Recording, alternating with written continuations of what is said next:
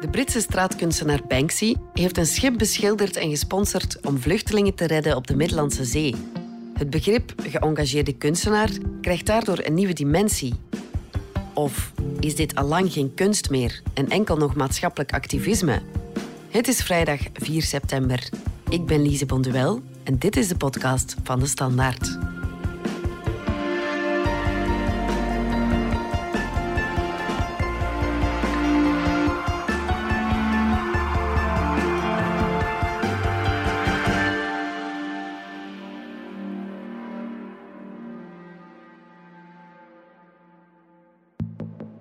Banksy koopt een boot of Banksy brengt ergens een tekening aan.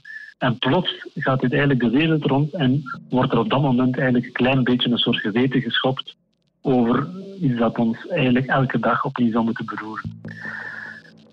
En dat denk ik dat de twee grote elementen zijn. Het, het bijna, het, bijna breed uh, kenbaar, zichtbaar en bespreekbaar maken van uh, belangrijke maatschappelijke en politieke conflicten. Dit is Philippe van Kouteren, artistiek directeur van het Gentse Museum voor Actuele Kunst, het SMAK, over een van de invloedrijkste kunstenaars van het moment.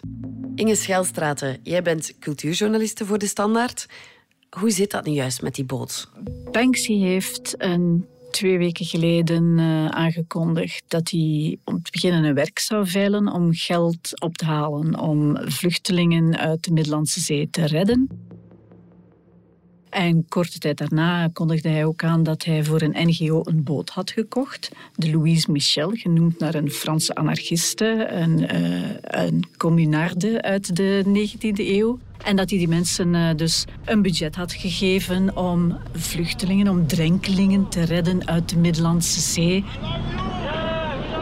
voordat die mensen opgepakt worden door de Libische kustwacht die ze dan terugsleept naar Libië. Maar die NGO eh, die is zo enthousiast aan de slag gegaan. Of er zijn zodanig veel vluchtelingen op dit moment op pad weer in de Middellandse Zee. Dat ze in de kortste keren 219 vluchtelingen aan boord hadden. Dat waren er iets te veel. Ze konden niet meer varen zoals ze wilden. Ze hebben een noodsignaal uitgestuurd. Ze zeggen trouwens dat dat lange tijd genegeerd is door alle instanties die in de buurt waren. Maar uiteindelijk zijn ze dan toch op twee boten overgestapt en naar verschillende bestemmingen aan wal gebracht.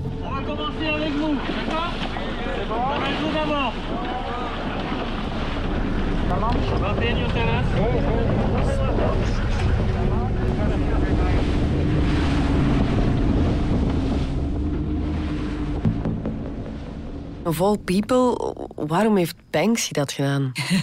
ja, Banksy is niet de eerste persoon aan wie je denkt, misschien als het over de vluchtelingenproblematiek in de Middellandse Zee gaat. Uh, want hij is dus kunstenaar in de eerste plaats, alhoewel hij is natuurlijk ook activist. En hij is meer bepaald met vluchtelingen en de vluchtelingenproblematiek toch, toch al vrij lang bezig. Uh, dit keer was het de vluchtelingen in de Middellandse Zee, waarover hij ook al dit jaar had gepost dat er al 500 mensen waren verdronken in 2020. Uh, eh, dus je kon vermoeden dat hij daar hard mee bezig was. Want we kennen Banksy sowieso als een geëngageerd kunstenaar. Maar is het ook echt de eerste keer dat hij nu nog een stap verder gaat dan zijn kunst alleen? Dat hij geld geeft aan zo'n organisatie, nee, dat is, uh, zeker niet, dat is zeker niet de eerste keer. Hij heeft een paar jaar geleden in Bethlehem in een hotel een uh, tijdelijke tentoonstelling gedaan. Bethlehem is niet echt de plek waar je een tentoonstelling verwacht van een, van een hedendaags ja. gerenommeerd kunstenaar. Uh, daarvoor heeft hij een aantal kamers ingericht in een hotel dat uitkijkt op de muur die om de westelijke Jordaan overheen is gebouwd. Uh, uiteindelijk is, uh, staat, dat, uh, staat die installatie er nog steeds. Is dat hotel dus eigenlijk een, een galerie geworden waar lokale kunstenaars en vrienden van Banksy komen um, tentoonstellen en waar hij zelf ook nog werk geeft. En ja. dat is dus gewoon een cadeau dat hij daar gegeven heeft. Uh, ook deze zomer heeft hij uh, heeft een triptiek verkocht in de zomerveiling van Sotheby's. Dat was na een zelfportret van Rembrandt. Uh, op die veiling was dat het tweede duurste werk. Hij heeft voor die drie schilderijen 2,4 miljoen euro gekregen. En dat heeft hij integraal geschonken aan een ziekenhuis in Bethlehem bijvoorbeeld. dus hij heeft al zeker als het over vluchtelingen gaat, Palestijnse vluchtelingen, ja. heeft hij daklozen, heeft hij al veel eerder kleine of grote bedragen gedaan, acties gehouden. Ja. Het is wel iemand die op zoek gaat naar plekken die, weet je, die getekend zijn door conflict, die getekend zijn door, ja, door, een, door, door een menselijk onvermogen of waar eigenlijk ook zeer grote vormen van onrecht aan het gebeuren zijn.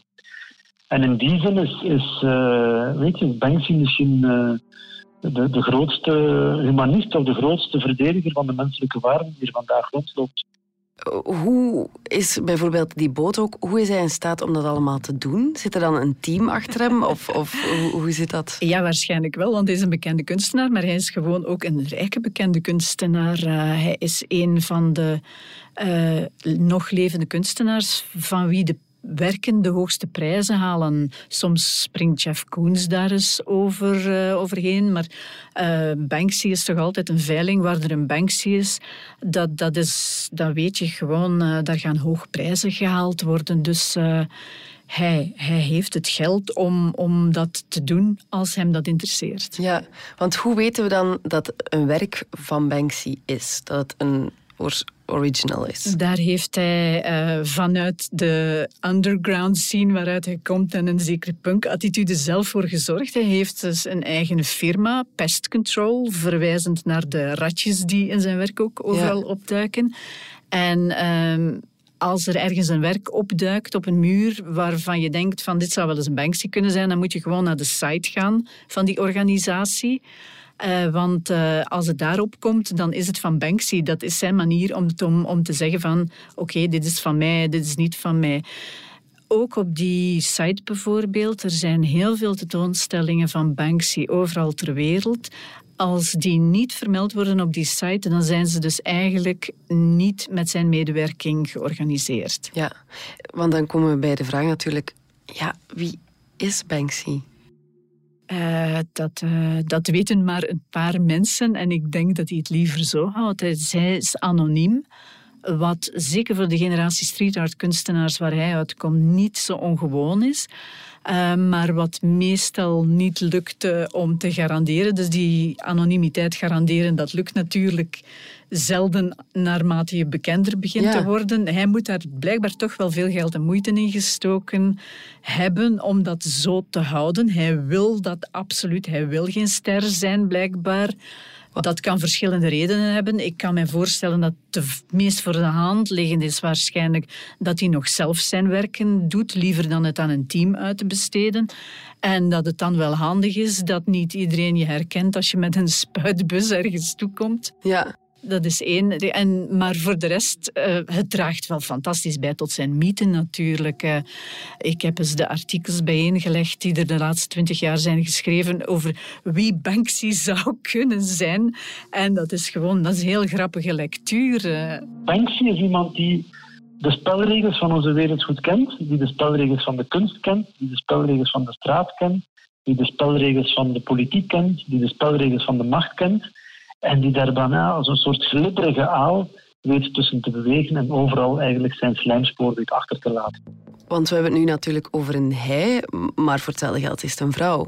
Dat is uh, vrij lang is er ook getwijfeld of het wel een hij was, maar daar zijn we gaandeweg toch wel van uit beginnen te gaan dat het een man is.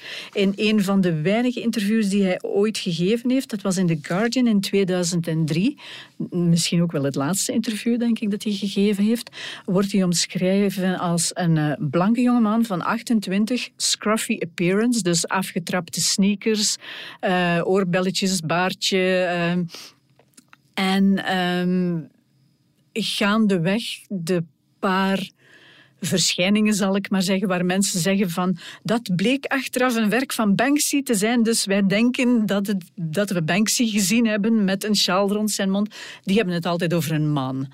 Um, Oké.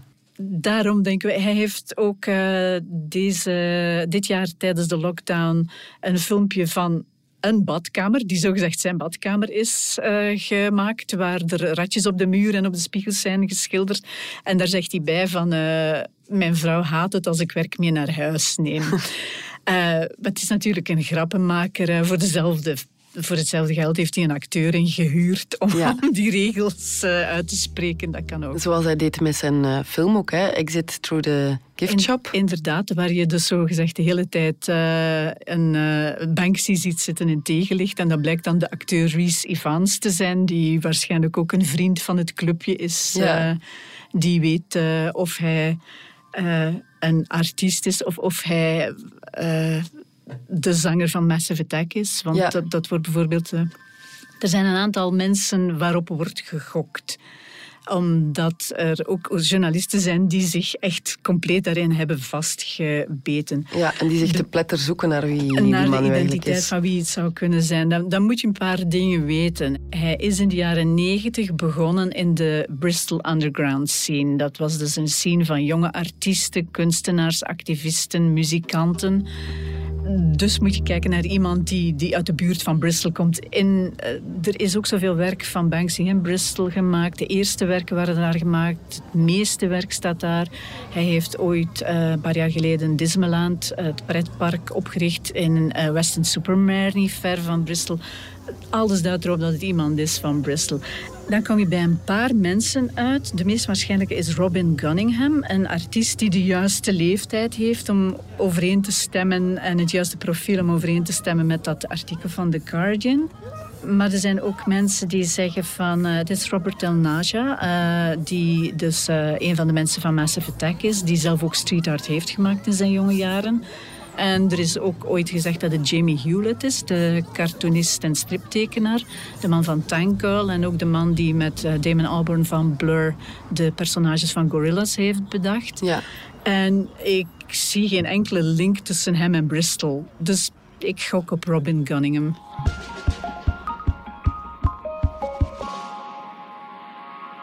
Waarom wil hij zo onbekend blijven? Geeft hem dat de vrijheid om te blijven doen wat hij doet? Denk ik wel, ja. Het is van, uh, hij heeft uh, volledige vrijheid van bewegen.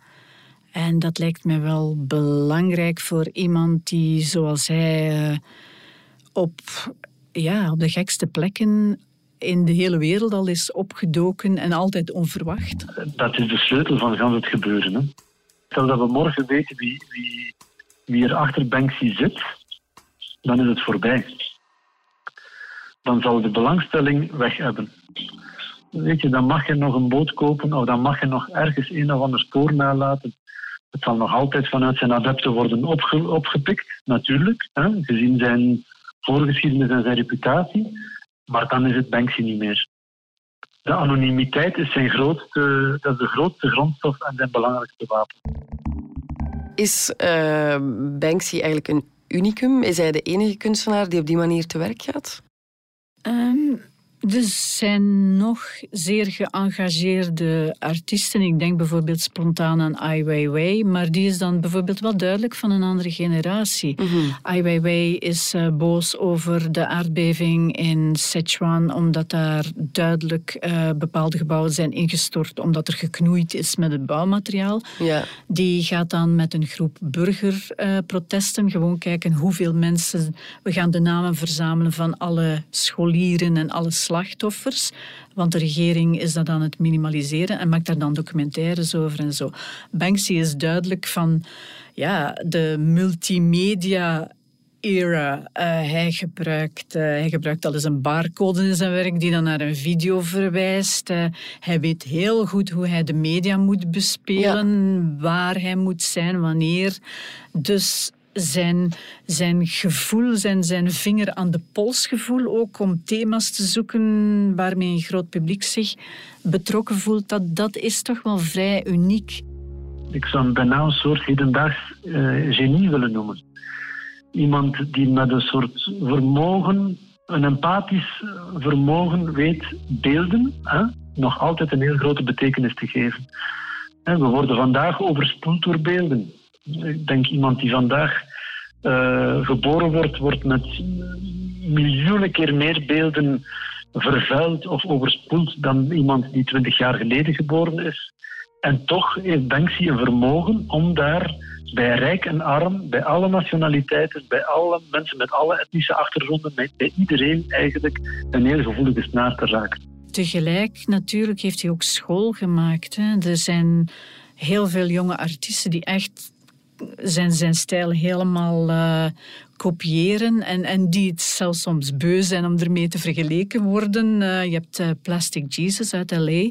Die is bekend om een hele grote muurschildering en die heet They Probably Think This is a Banksy. Dat, dat zegt genoeg. je hebt een Fransman die Black Lerat zich laat noemen. Die rat verwijst al naar Banksy. En ook de stencilstijl is helemaal die van Banksy. Je hebt de Bambi, die de vrouwelijke Banksy wordt genoemd. Alweer voor de, dezelfde stijl. En uh, ja, ik heb hem er nooit eigenlijk commentaar over horen geven. Maar hij heeft zelf ook illustre voorbeelden uh, in wiens voetsporen hij is getreden. Zoals? Uh, er is een, uh, een Franse street artist die eind jaren 60 begonnen is, Ernest Pignon Ernest. En die heeft duidelijk, zowel in zijn tekenstijl um, als in het soort interventies dat hij deed, heeft duidelijk Banksy beïnvloed. Uh, Ernest Pignon Ernest is bijvoorbeeld is, is de man van location, location, location. Je moet op de juiste plek je actie doen. Ja. En een van die dingen die hij bijvoorbeeld deed was... Um, in volle apartheid verbroederde de stad Nice met Kaapstad. En dat uh, ging gepaard met een heel duur feest van een hele dag, waarin er hoogwaardigheidsbekleders uit Zuid-Afrika door Nice werden uh, uh, gereden in een open auto en zo. Dat was een hele grote bedoeling. De ochtend dat ze daaraan beginnen, blijkt dat Ernest Pignon Ernest had heel de stad volgeschilderd op dat parcours met een stencil van een zwarte Zuid-Afrikaanse familie die achter prikkeldraad dus naar die hoogwaardigheidsbekleders staat te kijken. Ja. En dan zie je de Diamond Jubilee van de Queen, van de Britse koningin. Hetzelfde uh, scenario eigenlijk, maar nu met Banksy, die de ochtend uh, dat de koningin door Londen zal rijden, blijkt overal stencils gezet hebben van een sweatshop met Aziatische uh, illegale migranten in, in Engeland, die daar dus wel in een, in een slecht verlichte ruimte, in een fabriek, voor een appel en een ei zitten te werken. Dus dat, daarin zie je duidelijk, erkent hij zijn leermeester van je moet op het juiste moment op de juiste plek zijn als je commentaar wil leveren. Ja, Banksy is ook heel gevoelig voor de juiste timing en de juiste ja. de plaats. Ja, zijn gevoel voor timing is heel goed. Ja. Nu, eh, Banksy is een heel uh, geëngageerd kunstenaar. Hij klaagt ook met zijn werk het kapitalisme aan. Maar intussen worden zijn werken zo duur verkocht dat hij zelf toch deel is geworden van het kapitalistische systeem. Ja, is absoluut. Het is, uh, het is ambigu. En, maar hij speelt daar ook mee. Ik denk dat hij dat dat ook wel een van de dingen is waar hij heel erg sterk in is. Hij is inderdaad ja, een poenschepper. Hij gedraagt zich niet als een poenschepper. Hij is geen grote ster die uitpakt met, met een grote villa en zo. Maar het is, het is ondubbelzinnig waar dat hij natuurlijk kan doen wat hij kan doen, doordat, doordat hij heel goed verdient. Uh, ik denk dat het bekendste commentaar dat hij daarop geleverd heeft, is het, het werk dat versnipperd is bij mm Sotheby's. Dus dat werd geveild voor 1,2 eh, miljoen. Het was een meisje met de ballon. Dat wordt afgeklopt. Er begint iets te trillen in dat werk en daar blijkt een versnipperaar in te zijn. uh, dat werk wordt half versnipperd uh, en dat is dan ja, een commentaar op uh, het commerciële in de kunsthandel, wat natuurlijk heel groot is, waar Sotheby's natuurlijk een beetje kop van jut is, want er kan maar een hedendaagse kunstenaar doodgaan of die maken er een grote veiling van. Aan de andere kant, ja. Uh, Banksy is daar niet slechter van geworden. Dit is een stunt waar we een week over geschreven hebben, ook wij in de standaard. En dat werk is uiteindelijk nog duurder geworden. Eh, dat werk is duurder geworden. De vrouw die dat heeft gekocht, heeft absoluut niet tegen Sotheby's gezegd van ik wil dat niet meer. Integendeel, die gaat dat over een paar jaar waarschijnlijk zelf voor nog meer geld veilen. Waarschijnlijk weer bij Sotheby's. Uh, en uh, dat is iets wat... Als je dat soort commentaar wil doen, dan ga je zeker het, het, het, verwijt krijgen dat je een poenschepper bent, tenzij je het op een heel slimme manier doet. En ik denk dat dat Banksy zijn sterkste is. En wat hem ook dierbaar maakt bij een jong publiek, die kijken daarnaar en die zeggen gewoon van meta. Die zien gewoon alle lagen die daarin zit. Ja. Maar eigenlijk als je bedenkt van ja, het is, het is natuurlijk wel dubbelzinnig in die zin dat Sotheby's is er beter geworden, Banksy is er beter van geworden, dat werk is er duurder van geworden, de eigenares van dat werk is er duurder, is er, is er beter van geworden. Dus het is wel win-win-win als je het objectief bekijkt, uh, wat het dan toch wel dubbelzinnig maakt dat het ook een commentaar is op hoe de kunsthandel werkt. Ja, want ik kan me wel inbeelden dat het voor een oorspronkelijk straatkunstenaar, dat die daar ook wel mee struggelde. Ik kan mij dat voorstellen. Wederom, ja, hij doet geen interviews, maar ik kan het mij wel voorstellen, omdat zeker de street artists van zijn generatie, die, die hadden toch wel heel vaak als motto dat ze gewoon kunst brachten naar een plek waar iedereen het gratis kan zien en waar je er voorbij komt elke dag. En ja, van er kan geen Banksy op een muur verschijnen of iemand haalt de drillboor boven om het, om het van die muur weg te halen en naar Sotheby's te, te dragen of naar Christie's en het te laten veilen natuurlijk. Ja. Eh, komt al maar meer in het museum terecht. Vind je dat dat nu zijn nieuwe speelruimte is? Goh, persoonlijk vind ik het eigenlijk wel jammer dat hij in musea hangt en dat hij hoe langer hoe minder in het wild, in de vrije natuur te zien is. Want hij, hij vindt zichzelf toch nog steeds een street artist, denk ik. Eh. Ja. maar het voornaamste is dat je hem kunt zien. Zal niet binnen tien jaar op een bepaald moment uh, stopt Banksy en Banksy is overleden en er zouden werken zijn van Banksy die zouden kunnen tentoongesteld worden. Zou ik dat in het smak tentoonstellen? Ik denk het niet. En voor de hele eenvoudige reden, en dat, dat, dat, dat doet geen afbreuk aan mijn bewondering en respect voor Banksy. Maar Banksy zijn tentoonstellingsruimte is niet het museum, maar de wereld. En de straat, en de gebouwen, en de zee, en eigenlijk de, onze hersenen en onze mentale ruimte, die al zodanig door zoveel dingen voorgeprogrammeerd zijn, dat is de tentoonstellingsruimte van Banksy. En voelt het aan, eh, zeker nu met die boot, uh, alsof hij nu een stap weg van de kunst maakt richting activisme? Hmm.